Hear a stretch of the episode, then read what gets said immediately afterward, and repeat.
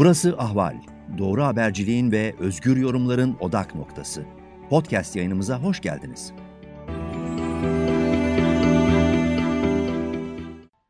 Efendim merhabalar. Peker videolarını durdurdu ama Twitter'da çok güçlü bir şekilde performans göstermeye devam ediyor. Twitter'ın şöyle bir özelliği var. Daha entelektüel, daha okumayı, yazmayı seven kitleye hitap eden bir mecra. Dolayısıyla ifşaatları YouTube kadar etkili olmuyor. YouTube daha popüler, daha geniş kitlelere hitap edebilen, okumayı seven sevmeyenle birlikte e, izlemeyi seven, dinlemeyi seven, çok geniş kitlelere ulaşabilen bir mecra.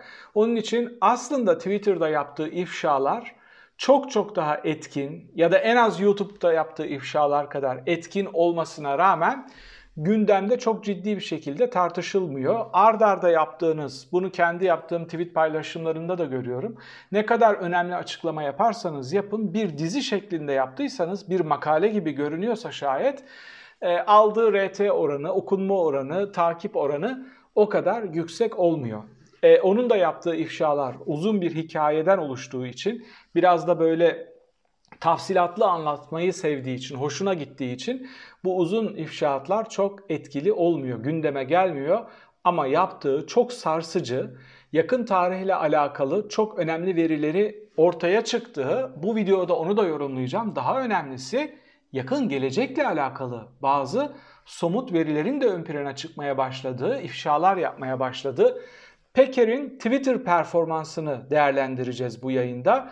Ee, 15 Temmuz'u Peker'in yaptığı ifşalarla birlikte bazı bölümlerini okumaya çalışacağız. Bu bir 15 Temmuz videosu değildir ama 15 Temmuz'un karanlık kalan ve çok fazla tartışılan artık tartışmaya da çok gerek olmayacak şekilde ifşa edilen bir bölümünün olduğunu yani 15 Temmuz'dan AKP'li aktörlerin çok önceden haberdar olduğunu, hazırlıklarını buna göre yaptıklarını ve e, belki de o bir kısım askeri tuzağa düşürdüklerini, her ne kadar içlerinde planlı bir şekilde darbe yapma niyeti olanlar olsa da onlardan da habersiz mevcut ortam içinde, emir komuta zinciri içinde çoluk çocuğun özellikle harp okulu öğrencilerinin dramatik bir şekilde tuzağa düşürüldüğü daha önemlisi bu ifşa içinde, Peker'in yaptığı son ifşa içinde bu bilindiği için yani bunun bir tuzak darbe olduğu bilindiği için çok cesur bir şekilde orada bunu bilen siyasilerin görüntü verip onun üstünden kariyer yapmaya çalıştıklarını, bir tanesi Facebook'la bağlanıp kendi otoriter liderliğini, tek adam rejimini inşa ederken tüm KHK'larla meclisi askıya alıp bir demir yumruk oluştururken diğerlerinin de Erdoğan sonrası döneme yatırım yaparak oradan nasıl kariyer yapacaklarının planlarını Peker deşifre etmiş oldu. Yine aynı şey oldu. Somut delillerle birlikte bunun nasıl delillendirilebileceğini hatta oradaki birçok ismi aktörü zikrediyor. Öyle bir e, çerçeve oluşturuyor ki kendini kurtarabilecek olan birkaç kişi çıktı dedi ki evet doğrudur bu anlattıkların hepsi oldu ama ben orada verilen şeyin ne olduğunu bilmiyordum. Onun silah olduğunu bilmiyordum. Neydi yaptığı ifşa Peker'in? Peker Soylu'nun 15 Temmuz akşamı e, silah dağıttığını, devletin hiçbir envanterinde kayıtlı olmayan ağır makineli tüfeklerin, kalaşnikovların benzer e, kitleleri tarayarak öldürebilecek silahların dağıtıldığını ifşa etti. Şimdi bakın bunlar çekirdek fıstık değil. Yani darbe akşamı insanlara ha deyince organize olmadan bilmediğiniz insanlara verebileceğiniz şeyler değil bunlar. Sokaktan geçenlere Kalaşnikov dağıtamazsınız. Demek ki demek ki AKP bir terör örgütü gibi, silahlı bir terör örgütü gibi organize olmuş. Kendi taraftarları içinde milis gruplar belirlemiş ve gerektiğinde bu gerektiğindeyi tırnak içinde söylüyorum. Onları silahlandırabileceğinin fotoğrafını bize verdi. Şimdi bu yakın gelecek için niçin önemli onu da tartışacağız ama o akşam için niçin önemli? Öncelikle hazırlanılmış o akşama. Yani milis gruplarının olduğu, envanter dışı silahlarının olduğu ve bunları istedikleri zaman halkın bir tarafını silahlandırıp halkın bir tarafını diğeriyle çatıştırabileceğini de göstermiş oldu bize bu aktörler. Şimdi biz seçim, oy oranları, anketler dediğimiz zaman bunları yorumlamaya başladığımız zaman karşımıza ne çıkıyor? Efendim siz seçim olacağını mı zannediyorsunuz? Erdoğan kaybedeceği seçimi yapar mı? YSK ile masa başında seçimi bitirir. Ellerinde bir sürü silah var, sadat var, milis grupları var. Bekçilerin ne olduğu belli değil. Hepsini almışlar, organize etmişler. Partinin şeyi gibi, e, milis gücü gibi ya da devrim muhafızları gibi İran'daki. E, hepsi referanslı, hiçbir şekilde sınavdan mınavdan değil, tamamen referans üstünden silahlandırılmış, kaba saba e, hareket eden, insanları canından bezdiren bir yapıdan bahsediyoruz. Ama buna paralel olarak görmediğimiz bir şey var, bir fotoğraf daha var. Şimdi bu görmediğimiz diyoruz ama bunlar hepten kaba saba adamlar olduğu için bekçilerden çok daha kötü. Silahlı milisleri kastediyorum. Ne yapıyorlar? Hava atmak için, kendilerini güçlü göstermek için, belki ihale almak için, belki çocuklarını işe koymak için Kalaşnikovlarıyla sosyal medyada paylaşımda bulunuyorlar ve bu hepimizin önüne düşüyor. Diyoruz ki bu adam böyle bir silahı nereden temin edebilir? Artı bir muhalifin cebinden e, ufak bir 7.65 çıksa veya bir kama bıçağı çıksa ya da buna benzer bir şey çıksa onu ve bir muhalif açıklama yapsa rejim aleyhinde, tek adam rejim aleyhinde hemen sabahın 5'inde ensesine biniyorlar. Bırakın silahı. Boğaziçi'li çocukların kapılarını terörle mücadele timleriyle basıp kırdılar. Onları mahallelerinde rezil ettiler. Siz Boğaz içinde daha önce eylem duydunuz mu? Boğaz içinde kim kazanıyor? Marjinal öğrenciler mi kazanıyor? Marjinal öğrenci grupları mı giriyor ya? Türkiye'nin en seçkin öğrencileri. Kapısından geçemediğiniz, kapısından, çocuklarınızın da kapısından geçemediği üniversiteyi derece yaparak kazanan çocukların evlerini terörle mücadele timleriyle basarken bu rejim silahla poz veren insanların hakkında soruşturma bile başlatılmıyor ya da dokunulmuyor. Daha öteye gidelim. Daha öteye gidelim. Bu hafta Can Dündar'ı kurşunlayan, vuramadı ama kurşun sıktı Can Dündar'a. Kurşunlayan adam tutuksuz yargılandı. Sadece 3 yıl ceza aldı. İyi hali göz önünde bulundurularak tutuklanmadı bile. Yani hüküm mü dışarıda çekecek. İşte sadece aynı suçu tekrarlamaması gerekiyor önümüzdeki 5 yıl içinde böyle bir karar verildi. İnsan kurşunladı bu adam. İnsan dediğimizde bir gazetenin genel yayın yönetmeni işte Türkiye'nin çıkarttığı önemli belgeselcilerden bir tanesi.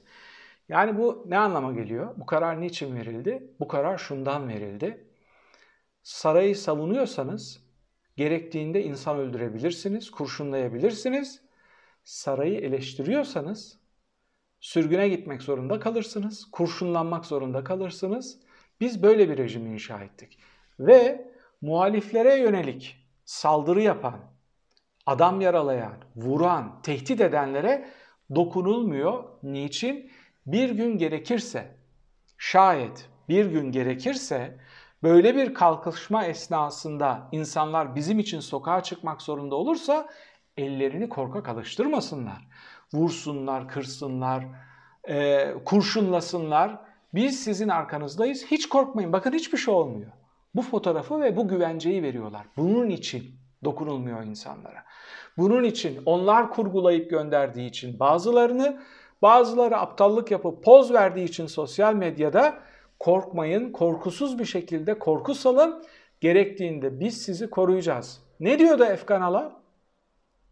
internete düşen tapelerde sen tutukla, gözaltına al, bas, kanun, anayasa, manayasa korkma biz arkandan yasa çıkar seni kurtarırız deniyor muydu?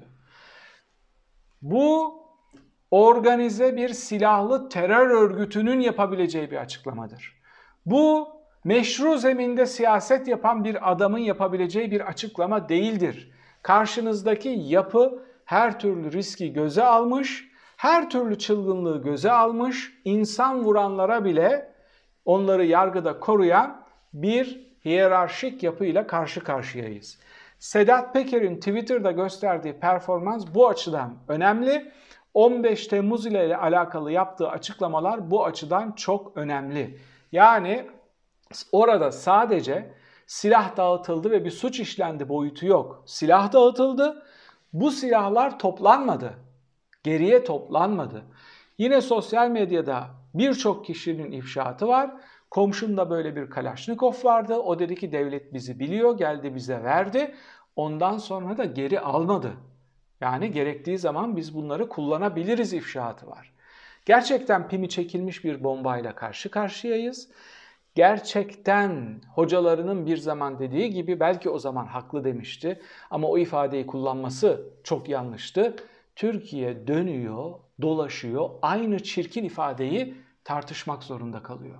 İktidar değişimi kanlı mı olacak, kansız mı olacak? Halkı silahlandıran Almanya'da bile muhalif kalemleri 3 kişiyle birlikte evinde basıp yumruklatan, bıçaklayan, yaralayan çetelerin kol gezdiği, bu kadar korkusuz, bu kadar gözü pek, dünyaya rezil olmuş, olmamış, onlara bir terör rejimi demişler, dememişler.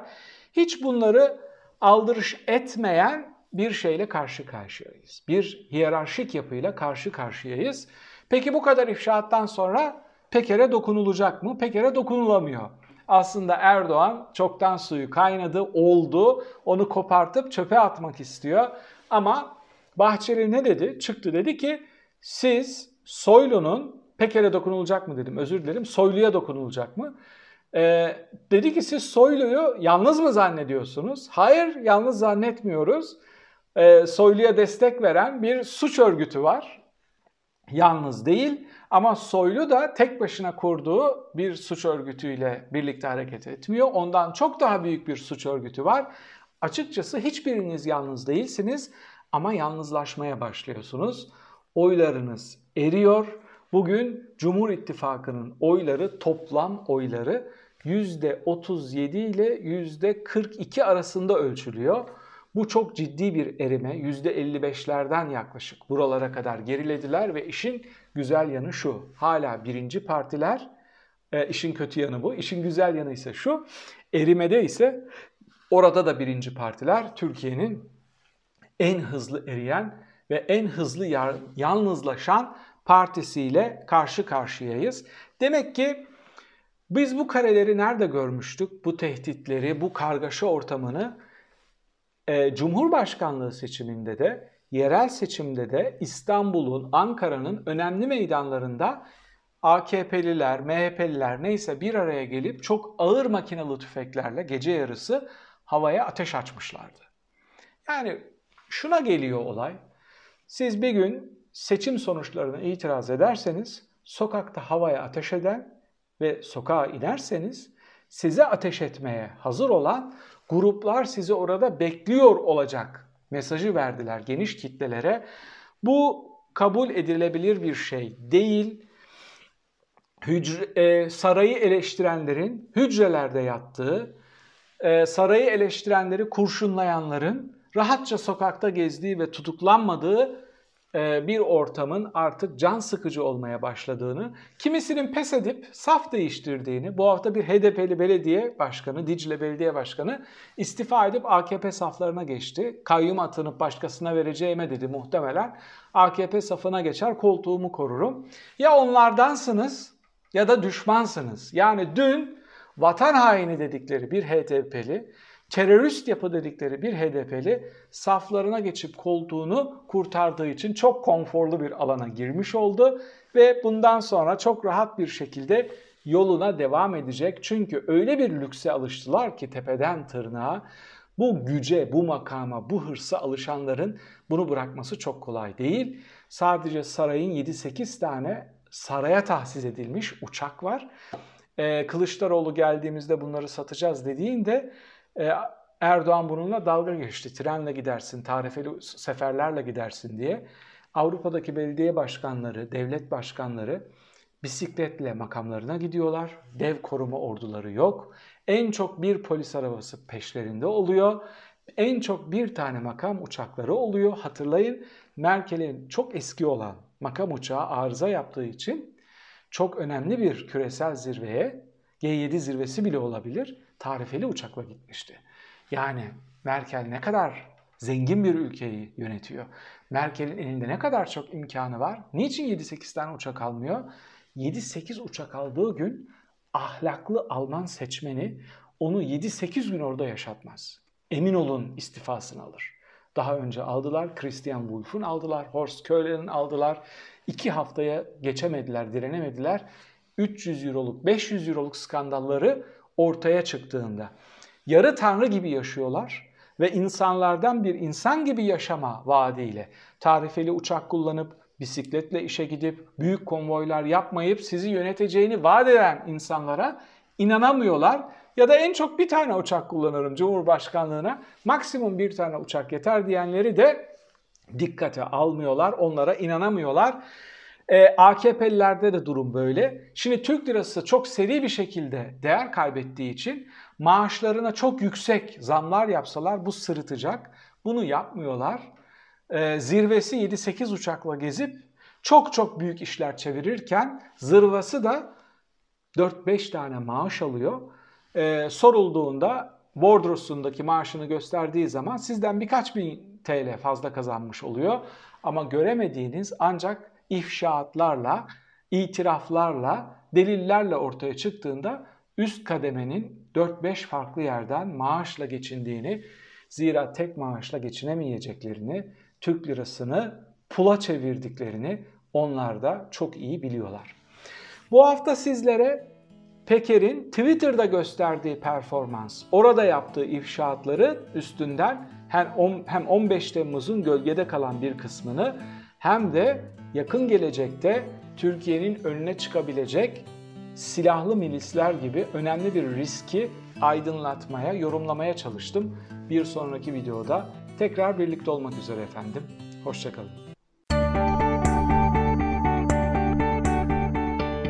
Ahval podcastlerini tüm mobil telefonlarda Spotify, SoundCloud ve Spreaker üzerinden dinleyebilirsiniz.